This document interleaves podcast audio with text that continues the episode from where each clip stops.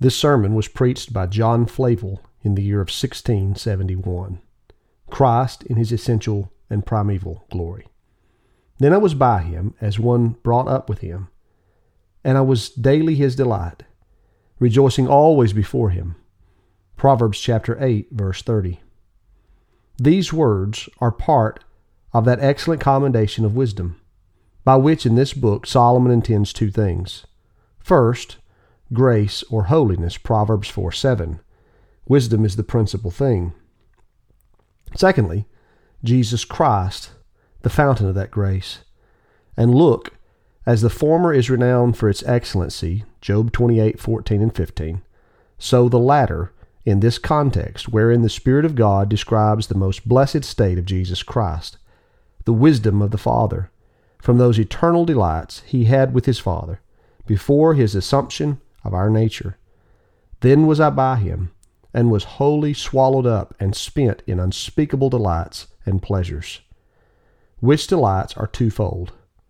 Number one, the Father and the Son delighted one in another, from which delights the Spirit is not excluded, without communing that, their joy, to any other.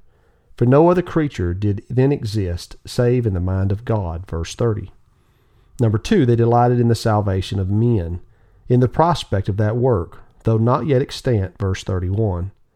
My present business lies in the former, the mutual delights of the Father and Son, one with and in another, the account whereof we have in the text, wherein consider. Number one, the glorious condition of the non incarnated Son of God, described by the person with whom his fellowship was. Then was I by him, or with him, so with him as never was any, in his bosom. John 1:18. The only begotten Son was in the bosom of the Father, an expression of the greatest dearness and intimacy in the world, as if he should say, enwrapped up in the very soul of his Father, embosomed in God. Number two, the fellowship is illustrated by a metaphor wherein the Lord will stoop to our capacities as one brought up with him. The Hebrew word is sometimes rendered a cunning workman or curious artist, as in Canticles chapter 7 verse 1, which is the same word. And indeed, Christ showed himself such an artist in the creation of the world. For all things were made by him, and without him there was nothing made that was made. John chapter 1 verse 3. But Montanus and others render it nutritious, and so Christ is here compared to a delightful child, sporting before its father. The Hebrew root, which our translation renders rejoicing before him, signifies to laugh, play, or rejoice. So that look as parents delight to see their children sporting before them, so did the Father delight in beholding his darling Son of his bosom. Number three, this delight is farther amplified by the perpetuity and uninterruptedness thereof. I was day by day his delight, rejoicing always before him. These delights of the Father and the Son, one in another, knew not a moment's interruption or diminution. Thus did these great and glorious persons mutually let forth their fullest pleasure and delight, each into the heart of the other. They lay, as it were, embosomed one in another, entertaining themselves with delights and pleasures ineffecable and inconceivable. Hence, we observe doctrine that the condition and state of Jesus Christ before his incarnation was a state of the highest and most unspeakable delight and pleasure in the enjoyment of his Father. John tells us he was in the bosom of the Father. To lie in the bosom is the posture of dearest love. John 13:23. Now there was leaning on Jesus' bosom one of his disciples whom Jesus loved. But Christ did not lean upon the Father's bosom, as that disciple did in his, but lay in it. And therefore, in Isaiah chapter 42, verse 1, the Father calls him, Mine elect, in whom my soul delights, which is variously rendered in the Septuagint, whom my soul takes or wraps up. Others, one that highly pleases and delights my very soul. And in 2 Corinthians chapter 8, verse 9, he is said, In this estate, wherein I am now describing, to be rich. And Philippians chapter 2 verse 7, to be equal with God and to be in the form of God, to have all the glory and ensigns of the majesty of God. And the riches that he speaks of was no less than all that God the Father has. John chapter 16, verse 14. All that the Father has is mine, and what he has now in his exalted state is the same he had before his humiliation. John 17, 5. Now, to sketch out, as we are able, the unspeakable felicity of that state of Christ while he lay in that blessed bosom, I shall consider it three ways negatively, positively, and comparatively. Number one, let us consider that state negatively. By removing from it all those degrees of abasement and sorrow which his incarnation brought him under. As first, he was not then abased to the condition of a creature, which was a low step indeed, and that which upon the matter undid him in point of reputation. Philippians chapter 2 verse 7. It emptied him of his glory. For God to be made man, in such an abasement as none can express, but then not only to appear in true flesh, but also in the likeness of sinful flesh, as Romans chapter 8 verse 3. Oh, what is this? Secondly, Christ was not under the law in that estate. I confess it was no disparagement to Adam in the state of his innocence, to angels in the state of their glory, to be under the law of God. But it was an inconceivable abasement to the absolute independent being to come under the law. Yes, not only under the obedience, but also under the malediction and curse of the law. Galatians chapter 4, verse 4. But when the fullness of time was come, God sent forth his Son, made of a woman, made under the law. Thirdly, in this state he was not liable to any of those sorrowful consequences and attendants of that frail and feeble state of humanity, which he did afterwards assume with nature. As number one, he was unacquainted with griefs. There was no sorrowing and sighing in the bosom where he lay, though afterwards he became a man of sorrows and acquainted with grief. Isaiah 53 3. A man of sorrows, as if he had been constituted and made up of pure unmixed sorrows, every day conversing with griefs as with his intimate companion and acquaintance. Number two, he was never pinched with poverty and wants while he continued in that bosom, as he was afterwards, when he said, The foxes have holes, and the birds of the air have nests, but the Son of Man has nowhere to lay his head. Matthew 8:20. Ah, blessed Jesus, you need not have wanted a place to lay your head had you not left that bosom for my sake. Number three, he never underwent reproach and shame in that bosom. There was nothing but glory and honor reflected upon him by his Father, though afterwards he was despised and rejected of men. Isaiah 53 3. His Father never looked upon him without smiles and love, delight and joy, though afterwards he became a reproach of men and despised of the people. Psalm 22, verse 6. Number 4. His holy heart was never offended with an impure suggestion or temptation of the devil. All the while he lay in that bosom of peace and love. He never knew what it was to be assaulted with temptations, to be besieged and battered upon by unclean spirits as he did afterwards. Matthew chapter 4, verse 1. Then was Jesus led up of the Spirit into the wilderness to be tempted of the devil. It was for our sakes that he submitted to those exercises of spirit, to be in all points tempted like we are, that he might be unto us a merciful and faithful high priest. Hebrews chapter 4, verse 15.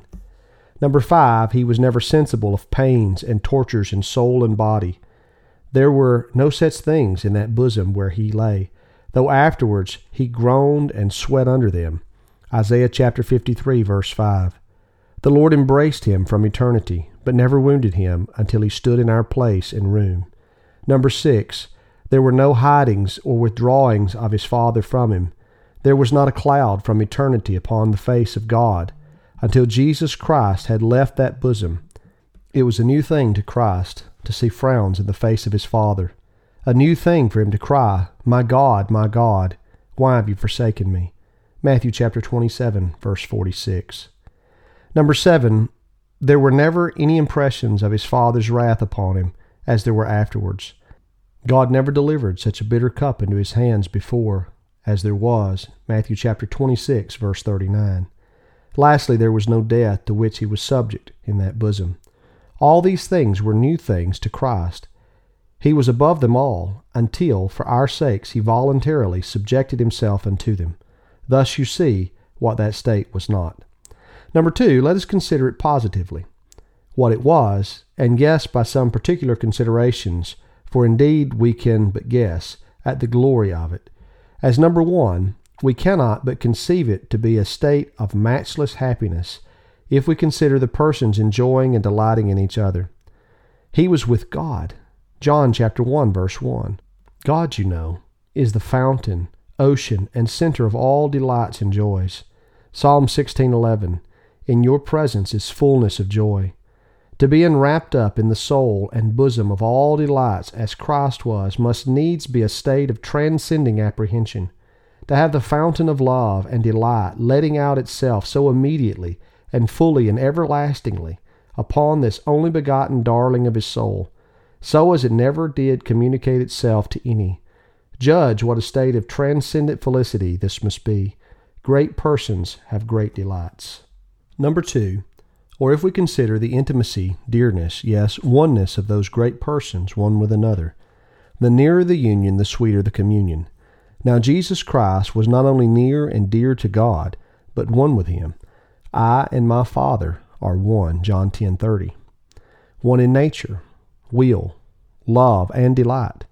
There is indeed a moral union of souls among men by love, but this was a natural oneness. No child is so one with his father, no husband so one with the wife of his bosom, no friend so one with his friend, no soul so one with its body, as Jesus Christ and his Father were one. Oh, what matchless delights must necessarily flow from such a blessed union.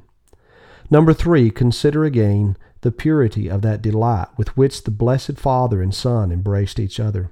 The best creature delights, one in another, are mixed, debased, and allayed. If there be something ravishing and engaging, there is also something coying and distasteful. The purer any delight is, the more excellent. Now there are no crystal streams flowing so purely from the fountain, no beams of light so unmixed from the sun, as the loves and delights of these holy and glorious persons were. The holy, holy, holy Father embraced the thrice holy Son with a most holy delight and love. Number four, consider the constancy of this delight. It was from everlasting, as in verse 23, and from eternity.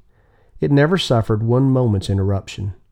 The overflowing fountain of God's delight and love never stopped its course, never ebbed, but as he speaks in the text, I was daily his delight, rejoicing always before him. Once more consider the fullness of that delight, the perfection of that pleasure. I was delights. So the word is in its original. Not only plural, delights, all delights, but also in the abstract, delight itself. As afterwards, from the abundance of his sorrows, he is called a man of sorrows. So here, from the fullness of his delights, as though you should say, even constituted and made up of pleasure and delight. Number three, once more, let us consider it comparatively, and this state still yet appear more glorious, comparing it with either the choicest delights that one creature takes in another, or that God takes in the creature, or that the creatures take in God. Measure these immense delights between the Father and His Son by either of these lines, and you shall find them infinitely short. For number one, though the delights that creatures take in each other be sometimes a great delight, such was Jacob's delight in Benjamin, whose life is said to be bound up in the lad's life, a dear and high expression, Genesis chapter 44, verse 30. Such was that of Jonathan and David, whose soul was knit with his soul, and he loved him as his own soul. 1 Samuel 13:1. And such is the delight of one friend in another. There is a friend that is as a man's own soul. Deuteronomy 13:6. Yet all this is but creature delight, and can in no particular equal the delights between the Father and the Son. For this is but a finite delight according to the measure and abilities of creatures. But that is infinite suitable to the infinite perfection of the divine being. This is always mixed, that perfectly pure. Number two, or if you compare it with the delight that God takes in the creatures, it is confessed that God takes great delight in some creatures.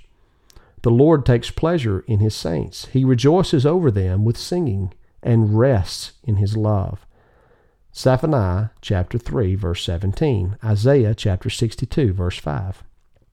But yet, there is a great difference between his delight in creatures and his delights in Christ. For all his delight in the saints is secondary, and for Christ's sake. But the delights in Christ are primary, and for his own sake. We are accepted in the beloved, Ephesians 1 6. He is beloved and accepted for himself. Number three, to conclude, compare it once more with the delights that the best of creatures take in God and Christ. And it must be confessed that it is a choice delight and a transcendent love with which they love and delight in Him. Psalm 73, verse 25. Whom have I in heaven but you? And on earth there is none I desire besides you. What pangs of love, what raptures of delight did the spouse express to Christ? O you whom my soul loves. But surely our delight in God is no perfect rule to measure his delight in Christ by, for our love to God, at the best, is still imperfect. That is the burden and constant complaint of saints. But this is perfect. Ours is inconstant, up and down, ebbing and flowing. But this is constant. So then, to conclude, the condition and state of Jesus Christ before his incarnation was a state of the highest and matchless delight in the enjoyment of his Father. The uses follow. Use of information. Inference number one.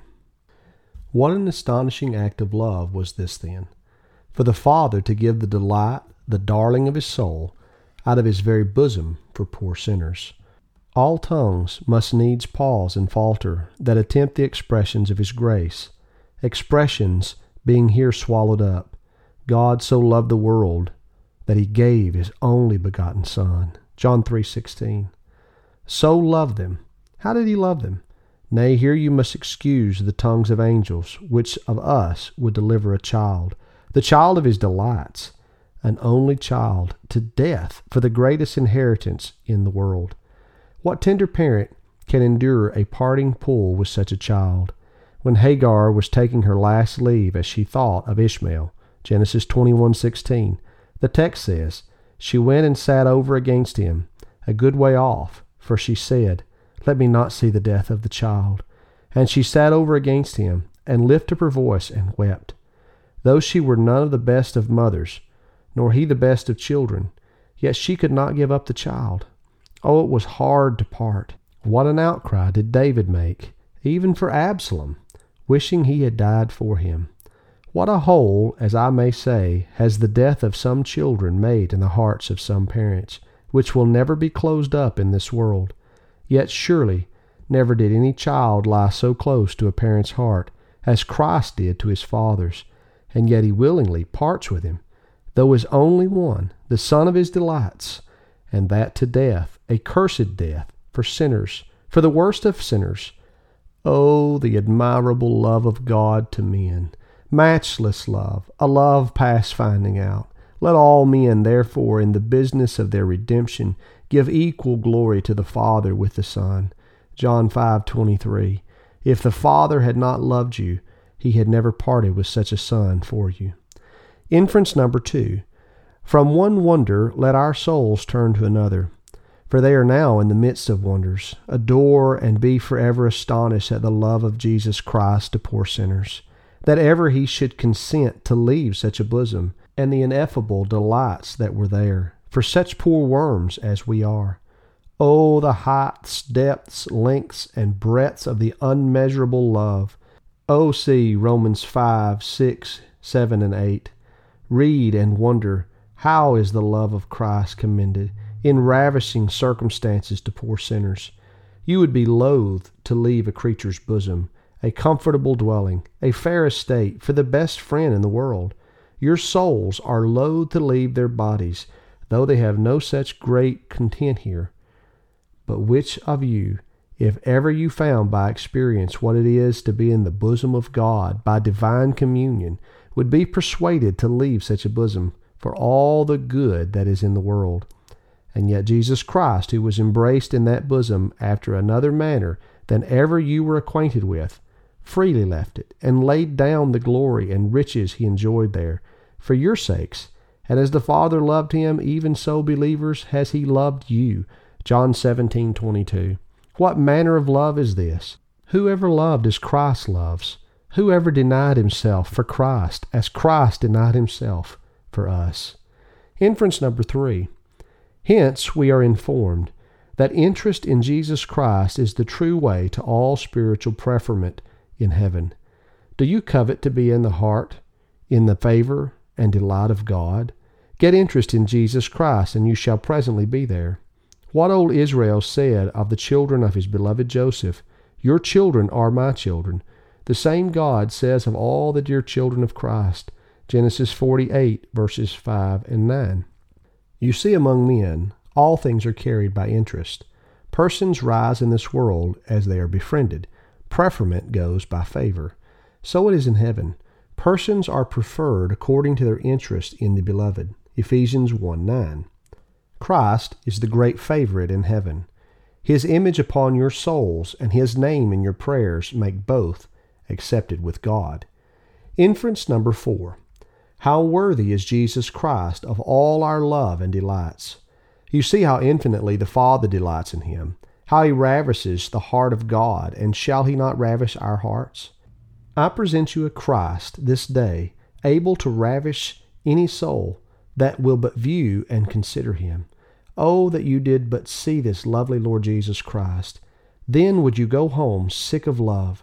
Surely he is a drawing Savior. John twelve thirty two. Why do you lavish away your precious affections upon vanity? None but Christ is worthy of them. When you spend your precious affections upon other objects, what is it but to dig for dross within golden mattocks? The Lord direct our hearts into the love of Christ. Oh, that our hearts, loves, and delights did meet and center with the heart of God in the most blessed object.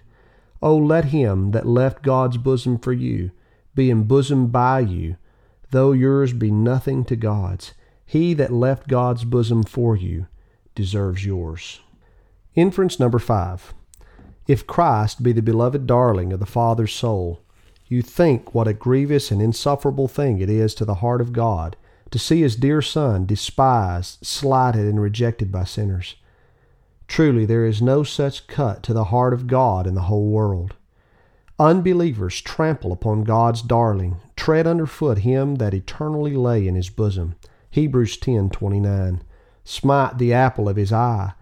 And how God will bear this, that parable Matthew 21:37 to 40 will inform you. Surely he will miserably destroy such wretched sinners. If you would study to do God, the greatest despite, there is none like this. What a dismal word is that. 1 Corinthians 16:22. If any man love not the Lord Jesus Christ, let him be anathema. Maranatha. Let the great curse of God lie upon that man until the Lord come. O sinners, you shall one day know the price of this sin. You shall feel what it is to despise a Jesus that is able to compel love from the hardest heart. Oh, that you would slight him no more. Oh, that this day your hearts might fall in love with him. I tell you, if you would set your love to sale, none bids so fair for it as Christ. Number two, use of exhortation. One, to saints. If Christ lay eternally in this bosom of love, and yet was content to forsake and leave it for your sakes, then be ready to forsake and leave all the comforts you have on earth for Christ. Famous Galeacius left all for this enjoyment. Moses left all the glory of Egypt. Peter and the apostles left all, Luke 18:28. But what have we to leave for Christ in comparison of what he has left for us? Surely Christ is the highest pattern of self-denial in the world. Let this confirm your faith in prayer. If he that has such an interest in the heart of God intercede with the Father for you, then never doubt of audience and acceptance with him. Surely you shall be accepted through the beloved. Ephesians 1 6. Christ was never denied anything that he asked. John 11:42. The Father hears him always, though you are not worthy, Christ is, and he ever lives to make intercession for you. Hebrews 7:25. Number 3, let this encourage your heart, O saint, in a dying hour, and not only make you patient in death, but in a holy manner impatient until you be gone. For where is your soul now going, but to that bosom of love whence Christ came? John 17:24. Father, I will that they also whom you have given me be with me where I am. And where is he? But in that bosom of glory and love where he lay before the world was. Verse 5.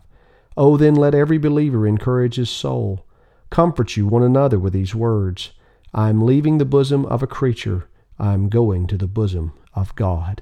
Number two, to sinners, exhorting them to embrace the bosom Son of God. Poor wretches, whatever you are or have been, whatever guilt or discouragement at present you lie under, embrace Christ, who is freely offered to you, and you shall be as dear to God as the holiest and most eminent believer in the world. But if you still continue to despise and neglect such a Savior, sorer wrath is treasured up for you than other sinners, even something worse than dying without mercy. Hebrews 10:28. Oh, that these discoveries and overtures of Christ may never come to such a fatal issue with any of your souls, in whose eyes his glory has been this day opened.